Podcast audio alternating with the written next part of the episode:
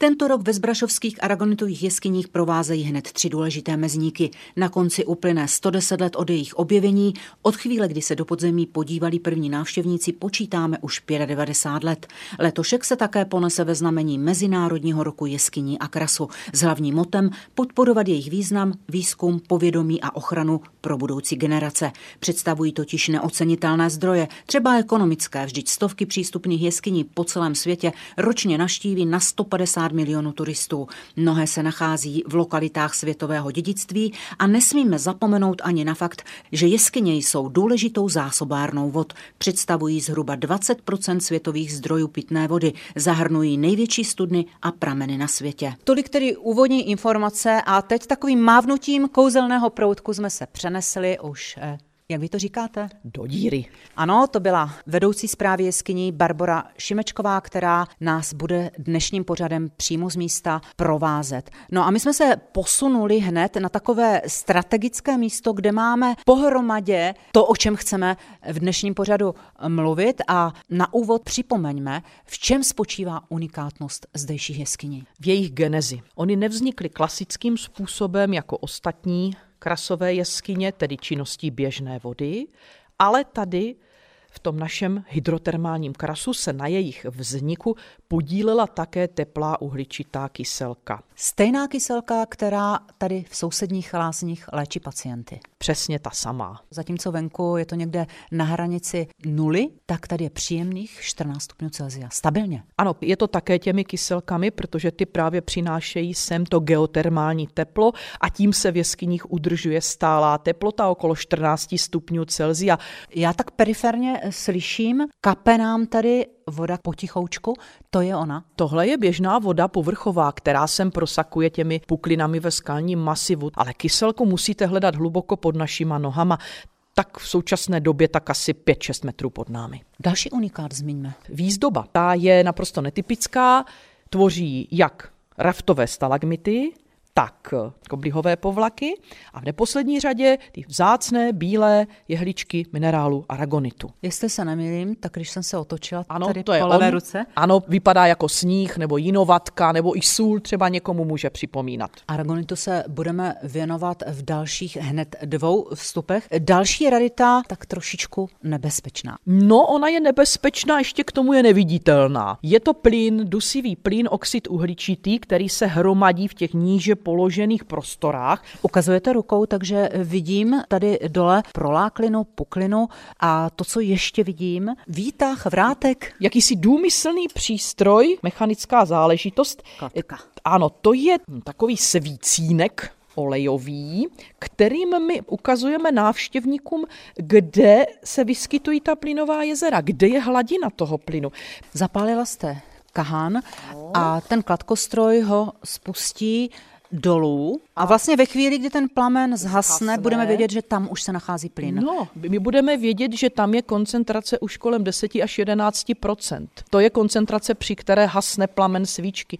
Hladina toho plynu je podstatně výš, ta dosahuje až sem téměř na chodník, na kterém stojíme. To je kontrolováno všechno přístroji, to my musíme pořád sledovat 24 hodin denně. Už nám to hasne. mhm, světilko nám pohasíná, A pohasíná, už nám zhaslo. A už nám zhaslo, tak. S Barborou Šimečkovou jsme se teď zastavili a díváme se směrem nahoru. Ano, díváme se směrem k takzvanému objevitelskému komínu. Nad námi je asi 42 metrů vysoká skalní puklina, kterou se do jeskyní dostali poprvé objevitelé. Předpokládali bratři Chromí, Josef a Čeněk, tedy objevitelé jeskyní, že se ukrývají tady pod zemí pod Zbrašovem. Oni to tušili z těch různých eh, jevů, které se tady v okolí vyskytovaly a dokonce se snažili na některých místech se prokopat do toho podzemí, to se jim bohužel nepovedlo, ale mezi tím se v obecním lomu na Baránce objevila při těžební činnosti ve skalní stěně puklina. V létě se celkem nic zvláštního nedělo, ale v zimě když přišel mráz, tak z té pukliny začal vystupovat vysoký sloupec teplé páry. To právě oba bratry ubezpečil o tom, že to je to místo, kudy se dá dostat do podzemí a hned po novém roce 1913 začali puklinu rozšiřovat, vyklizovat a postupně se dostali až sem do podzemí. Člověk si neumí představit, jak vlastně z podzemí dostávali ty hromady, jak to říct, Suti. Suti. E, nedostávali je nahoru. To nešlo, to by byla šílená práce, to by nezaplatili a vlastně dělali to i za své vlastní peníze, ale řešili to tím způsobem, že veškerý ten vytěžený materiál ukládali do výklenků vhodných v té jeskyni přímo. To, co potřebovali odstranit z nějakých průchodů nebo chodníků nebo volných prostor, skládali do takových rovnaných zídek, tomu se říká zakládky. A vidíme je tady i dnes? Nevidíme, prakticky cvičené okobitu a tam ještě našlo. My jsme se snažili všechny ty zakládky z té jeskyně vytransportovat mimo, protože oni do ní nepatří. To je přemístěný materiál, který už v té jeskyni nemá co dělat. Vy tady máte, ale to se musíme trošičku ano. projít po té náštěvní trase, místo, které připomíná, jak oba bratry, tak všechno, co používali. Ano. Máme tady takovou malou výstavku historického jeskyňářského nářadí, říkáme jí skanzen a skutečně jsou to originální artefakty, které jsme nalezli po objevitelích v různých částech jeskyní právě při vyklízení zakládek a průzkumných pracech. To jsou opravdu originály? To eh, překvapuje mě to. No, skutečně jsou to originály, ale víte, ona se ta technika příliš do dnešních dnů nezměnila, takže ten historický kýbl se od toho dnešního kýble moc neliší. Eh, v jeskyni totiž prakticky v určitých situacích nelze použít ani nic jiného než těžkou ruční práci. Vidím tam tuším i zednickou lžíci a mříž. Ano, zednická lžíce e, a mm, šufan je výborná na mm, odstraňování takové drobnější kamenité suti. A ta mříž je velmi zajímavá. E, ta byla nalezena v, právě v tom objevitelském komíně, zhruba v polovině jeho výšky, v takovém zúženém místě, kam spadla z povrchu a držela pak mnoho, mnoho let nad hlavami návštěvníků mnoha tunový zával. Takže statika je někdy velmi zajímavá věc, takže si zaslouží být tady tam mříž vystavená. Zajímavé historky se dozvídáme. Je to opravdu skanzen, který nás vrací do minulosti. Jestli dobře počítám, dlouhých 13 let trvalo, než se jeskyně zpřístupnili, než se mohli první návštěvníci. Ano, je tomu tak. První návštěvníci se do jeskyní dostali v roce 1926, ale to zpřístupnění si musíme představovat velmi jednoduše. Jenom takové vyrovnané chodníčky, kamenité, žádný beton a podobně. Společně s Barou Šimečkovou Pořád zůstávám v Jurikově domu, tentokrát jsme si ale posvítili, doslova posvítili na tu překrásnou výzdobu, o kterou se tady podzemí postaral minerál aragonit. Minerál aragonit vytváří takové bílé keříčky, jehlice, jak jsem říkala, vypadá třeba jako jinovatka. Chemickým složením se asi zabývat nebudeme, spíš tím vznikem, proč tady vznikl. Zase díky tomu teplu, které sem přinesla kyselka, tak vykrystalizoval. To byl důvod jeho vzniku. Za normálních okolností je aragonit takový krásný, jiskřivý, no ale aby tomu tak skutečně bylo, tak vyžaduje speciální péči. Kdybych to měla pojmenovat laicky, dá se říci, že se třeba v čase nějakým způsobem aragonit doslova zašpiní? Eh, my jsme to začali pozorovat, ty změny na aragonitu, už asi před těmi zhruba 35 lety, kdy se ta barevnost bílá toho aragonitu začala měnit na různé odstíny, červené, hnědé, šedé a dlouho jsme pátrali po tom, co se to vlastně děje a zjistilo se, že aragonit je napadený mikrobiálními houbami a plísněmi a ty vytvářejí na něm ty bílé povlaky. Mikrobiálně napadení, tedy ty plísně zmíněné a houby, jsou tomuto prostředí dané nebo se sem přinášejí zvenčí? Přinášejí se sem a konkrétně nejvíce s návštěvním provozem, protože před přístupněním té jeskyně tady nemají vlastně prostor, z čeho by mohli žít.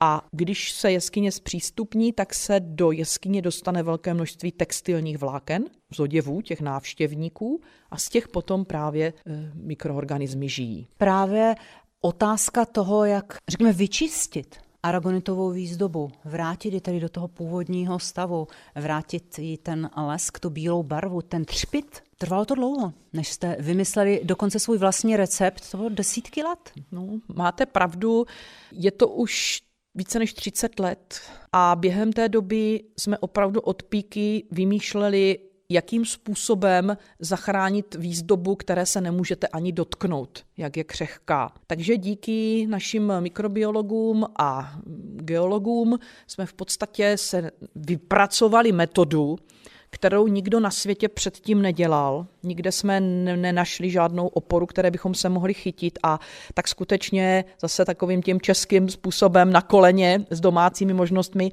eh, jsme tu metodu vymysleli, otestovali, odzkoušeli. Dneska už se tedy provádí jako běžný standard. A teď ještě prozraďte ten přípravek, protože to je tak jednoduché, že... No, nebo vypadá to no, jednoduše. No, ano, po 30 letech všecko vypadá jednoduše. Je to peroxid vodíku, eh, který ale samozřejmě je jenom v určitých přísně stanovených koncentracích a v určitém postupu to musí být prováděno. Taková důkladná očista aragonitové výzdoby se provádí každoročně právě v zimním období, tedy mimo návštěvnickou sezonu. A my jsme byli už několikrát u toho a tak pustíme reportáž, která nám celý ten proces hodně přiblíží. Půjdeme do dílny, jo, tady. Když se chystám, půjdu se převlíct, půjdeme na to. Monterky. Monterky, přilbu, všechno, co budeme potřebovat. Všechno je nachystané, takže za chvilku můžeme vyrazit. Tak, tak, tak, mám to nachystané. Mám nějaké ty svítidla. Naše kroky míří nejprve do dílny, kde jsme s techniky Pavlem Senkovičem a Slávkem Černým. Oblékají se do kombinézy. To je takzvaný tajvek, nepromokavý oblek. Bude se pracovat s peroxidem vodíku, 9 a 5% roztokem. Ten budeme aplikovat na naši oponu, kde se vyskytuje největší množství aragonitu a budeme se chtít zbavit veškerého mikrobiálního napadení, který tam teďka je. Tohle je klasický zahradní postřikovač, do kterého teďka nalévám roztok peroxidu vodíku, který budeme pro dnešní postřik potřebovat. Upřesňuje Pavel Senkovič. Tak a můžeme vyrazit. Téměř pod mě, pánové, mají svítilny. Procházíme začátkem návštěvnické trasy. Vede mě vedoucí zprávy jeskyní Barbora Šimečková. Teď se stoupíme 20 metrů hloubkových, půjdeme na vzdálenost zhruba asi 150-180 metrů. Půjdeme do nejzasší části jeskyní, která se jmenuje Jurikův dom, je teda nejvíce vzdálená od vchodu. Jdeme spojovací štolou, která byla uměle vyražena. Je to takové výborné zkrácení té trasy. Tady už vstupujeme na místo Mohu já ty mikroorganismy pouhým okem eh, spatřit? Nemůžete od toho, je to slovo mikroorganismy, že je můžeme spatřit vlastně pouze pod mikroskopem. Jedině pokud byste opravdu trošičku dobře se podívala, tak místy můžete vidět takové drobné zabarvení na špičkách těch bílých aragonitových jehlic, taková ta zbarvení do červená, šedá, hněda. To je produkt těch mikroorganismů, to nežádoucí zbarvení, které oni nám produkují. Ale ten vlastní mikroorganismus, tu houbu, tak tu vidět nemůžete. Zjednodušeně řečeno, tím speciálním ošetřením vrátíte argonitům tu barvu, jakou mají mi tu krásnou zářivou. Nejenom tu barvu, ale my je vlastně vracíme tu výzdobu aragonitovou do stavu, který byl před zpřístupněním. Protože dokud se jeskyně nespřístupnili, tak aragonit byl čistý a žádné mikrobiální napadení tady nebylo. To se sem dostalo až s návštěvním provozem. Ale musím se taky pochválit, že takhle jako my to vlastně ještě nikdo na světě vyřešit neuměl a tohle to je náš český vynález, který vynalezli naši chytří chlapci v průběhu minulých asi tak řekněme 15 let. Musíme postřikovat, napumpovat, aby ten rozprach toho peroxidu byl pořádný, aby jsme jim zasahovali i do těch nejzasších míst, za ty keřičky aragonitu. Pavla už je špatně slyšet, protože už má respirátor na ústech. Zhůru na žebřík. Tak zatímco Pavel Senkovič se pustil do postřiku, Slávek Černý fotí. Pro orgány ochrany přírody musíme zdokumentovat tady tyhle ty zásahy. Ten postřik se nedělá jen jednou, on se musí opakovat, používá se rostok v různých koncentracích, no a na závěr přijde nejdůkladnější očista a to je postřik obyčejnou pitnou vodou. My jsme už zmínili objevitele, mluvili jsme i trošičku o těch návštěvnicích, i o těch, řekněme, vědcích, kteří tady vymysleli systém čištění aragonitové výzdoby. Ale když to odlehčím, tady v jeskyních kolem toho všeho, co nás obklopuje, se motá v úvozovkách daleko více lidí a Nejste to jenom vy jako šéfová, jsou to vaši zaměstnanci, průvodci a mnozí další. Bez nich by to nešlo. Bez nich je to vyloučeno.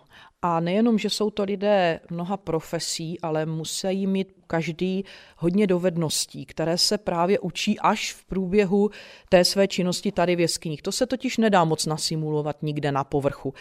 Když sem přicházejí různí lidé zvenčí, bývají často překvapeni, jak složité je tady v tom prostředí cokoliv udělat. Nesmíte na nic zapomenout, všechno si musíte přinést z vrchu, protože pokud něco zapomenete, tak jdete zpátky. Celých těch 375 metrů a do schodu. Jsou to jednak manuální práce, to znamená, člověk musí být tak trošku průměrně manuálně zručný, musí mít i fyzičku poměrně dost dobrou, protože když potřebujete nějaký skalní blok, přen, tak, ano. přesně tak, tak nemůžete být žádné tintítko, které se bojí se zašpinit. Potřebujeme výborné elektrikáře, protože ta elektroinstalace tady v tom vlhkém prostředí samozřejmě velmi trpí a náš elektrikář se teda hodně nalítá, aby to všechno svítilo a fungovalo tak, jak má. Potřebujeme lidi, kteří dokážou se vyškrábat do těch vertikálních částí, do těch komínů, to znamená, to mhm. jsou lesci. To se dělá speloalpinistickým způsobem, na laně, s jištěním. A vlastně nemohou se nikde eh, přikurtovat, jakoby ke, jak to dělají ke skále, protože tady jsou je. v Národní přírodní památce.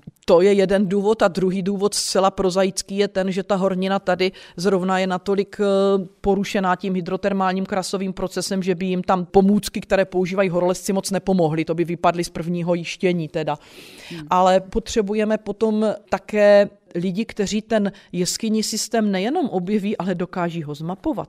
Zase to je geodet, to jsou důlní měřiči, to jsou lidi, kteří umějí eh, ty jeskyně dále třeba nafotografovat. To taky si každý myslí, přijdu do jeskyní, udělám si fotku třeba na mobilu, že je to tak jednoduché, dneska fotí každý na mobil. Takže takový jeskyní fotograf, to je pan fotograf. Je právě mimo sezónní období tím, kdy se tady objevují lidé těch nejrůznějších profesí a dávají to tady všechno, tak říkají, do richtiku, do pořádku, připravují se zase na tu další sezonu, to znamená odstraňují to, co přinesla ta předchozí a podobně? Přesně tak. To je období poměrně velice krátké, dejme tomu trvá tak ten měsíc, kdy se tady začnou tihleti profesionálové eh, slétat, abych tak řekla. Jsou to většinou velmi skromní lidé, kterých si ani nevšimnete, akorát jsou trochu víc špinaví, než normálně bývají pracovníci a eh, právě v té době se dělají všechny tyhle ty práce, protože se prostě nedají za návštěvního provozu udělat. Je to i z bezpečnostních důvodů, protože potřebujete k tomu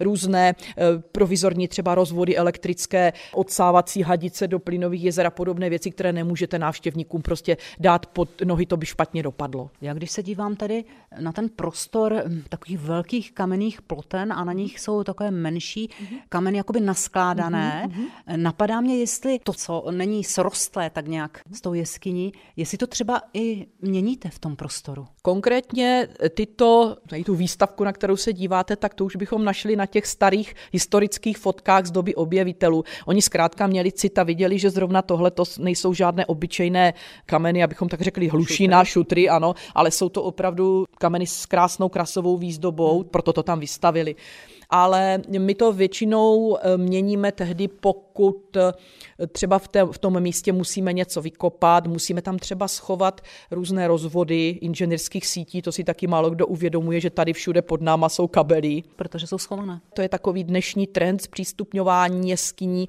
aby ty technická zařízení nebyly pokud možno vůbec vidět. Vy nerušili ten pohled, ano, tu ten krásu. Pohled, tak, tak, aby to přírodní prostředí prostě jenom minimálním způsobem bylo dotčeno. Myslím, že se vám to podařilo. Děkuji. Já si nemohu pomoct. My se známe minimálně 20 let, ale já o vás vím, že vy se znáte, tedy vy a jeskyně, už dlouhých 40 let.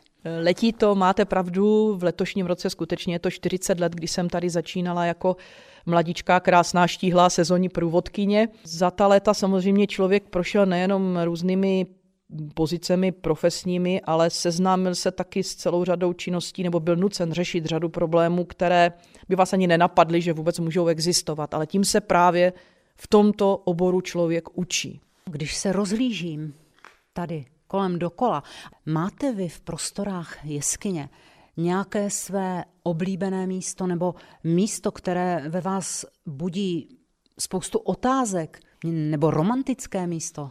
Eh, nenapadlo by mě eh, asi o tom takhle uvažovat, protože vybírat jedno místo to asi bych neuměla. Pro mě každý ten metr té návštěvní trasy znamená vzpomínku buď na nějaký problém, který jsme museli technicky vyřešit, nebo na nějakého člověka, který mi k tomu řešení pomohl, nebo pomohl se mi podívat na to jiným způsobem, jinýma očima a opravdu to se těžko vysvětluje. Člověk jako já, opravdový like, teď jako když si užívá tu teplotu tady, ten klid, tak eh, má takovou představu, že když už opravdu nahoře v té kanceláři ty telefony a ty dotazy a řešení problému a psaní na počítači a tak, že se zbalíte, vezmete tu baterku a jdete se sem do té díry, jak vy říkáte, uklidnit, ale to je asi milná představa, hodně romantická.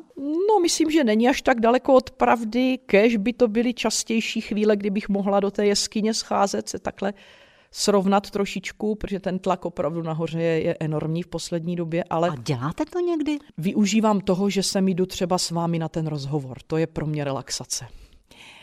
Já se ještě dovolím vrátit na začátek je vůbec první otázce. Během toho povídání nenašla jste na ně odpověď? Nenašla jste to oblíbené místo? Tak víte co, nenazveme ho oblíbeným, ale řekněme tajuplným nebo magickým. E, jsou to právě ta plynová jezera. To jsou místa, která nás nepustí dál, e, kde my musíme respektovat to, že tady existuje něco, co zatím neumíme překonat.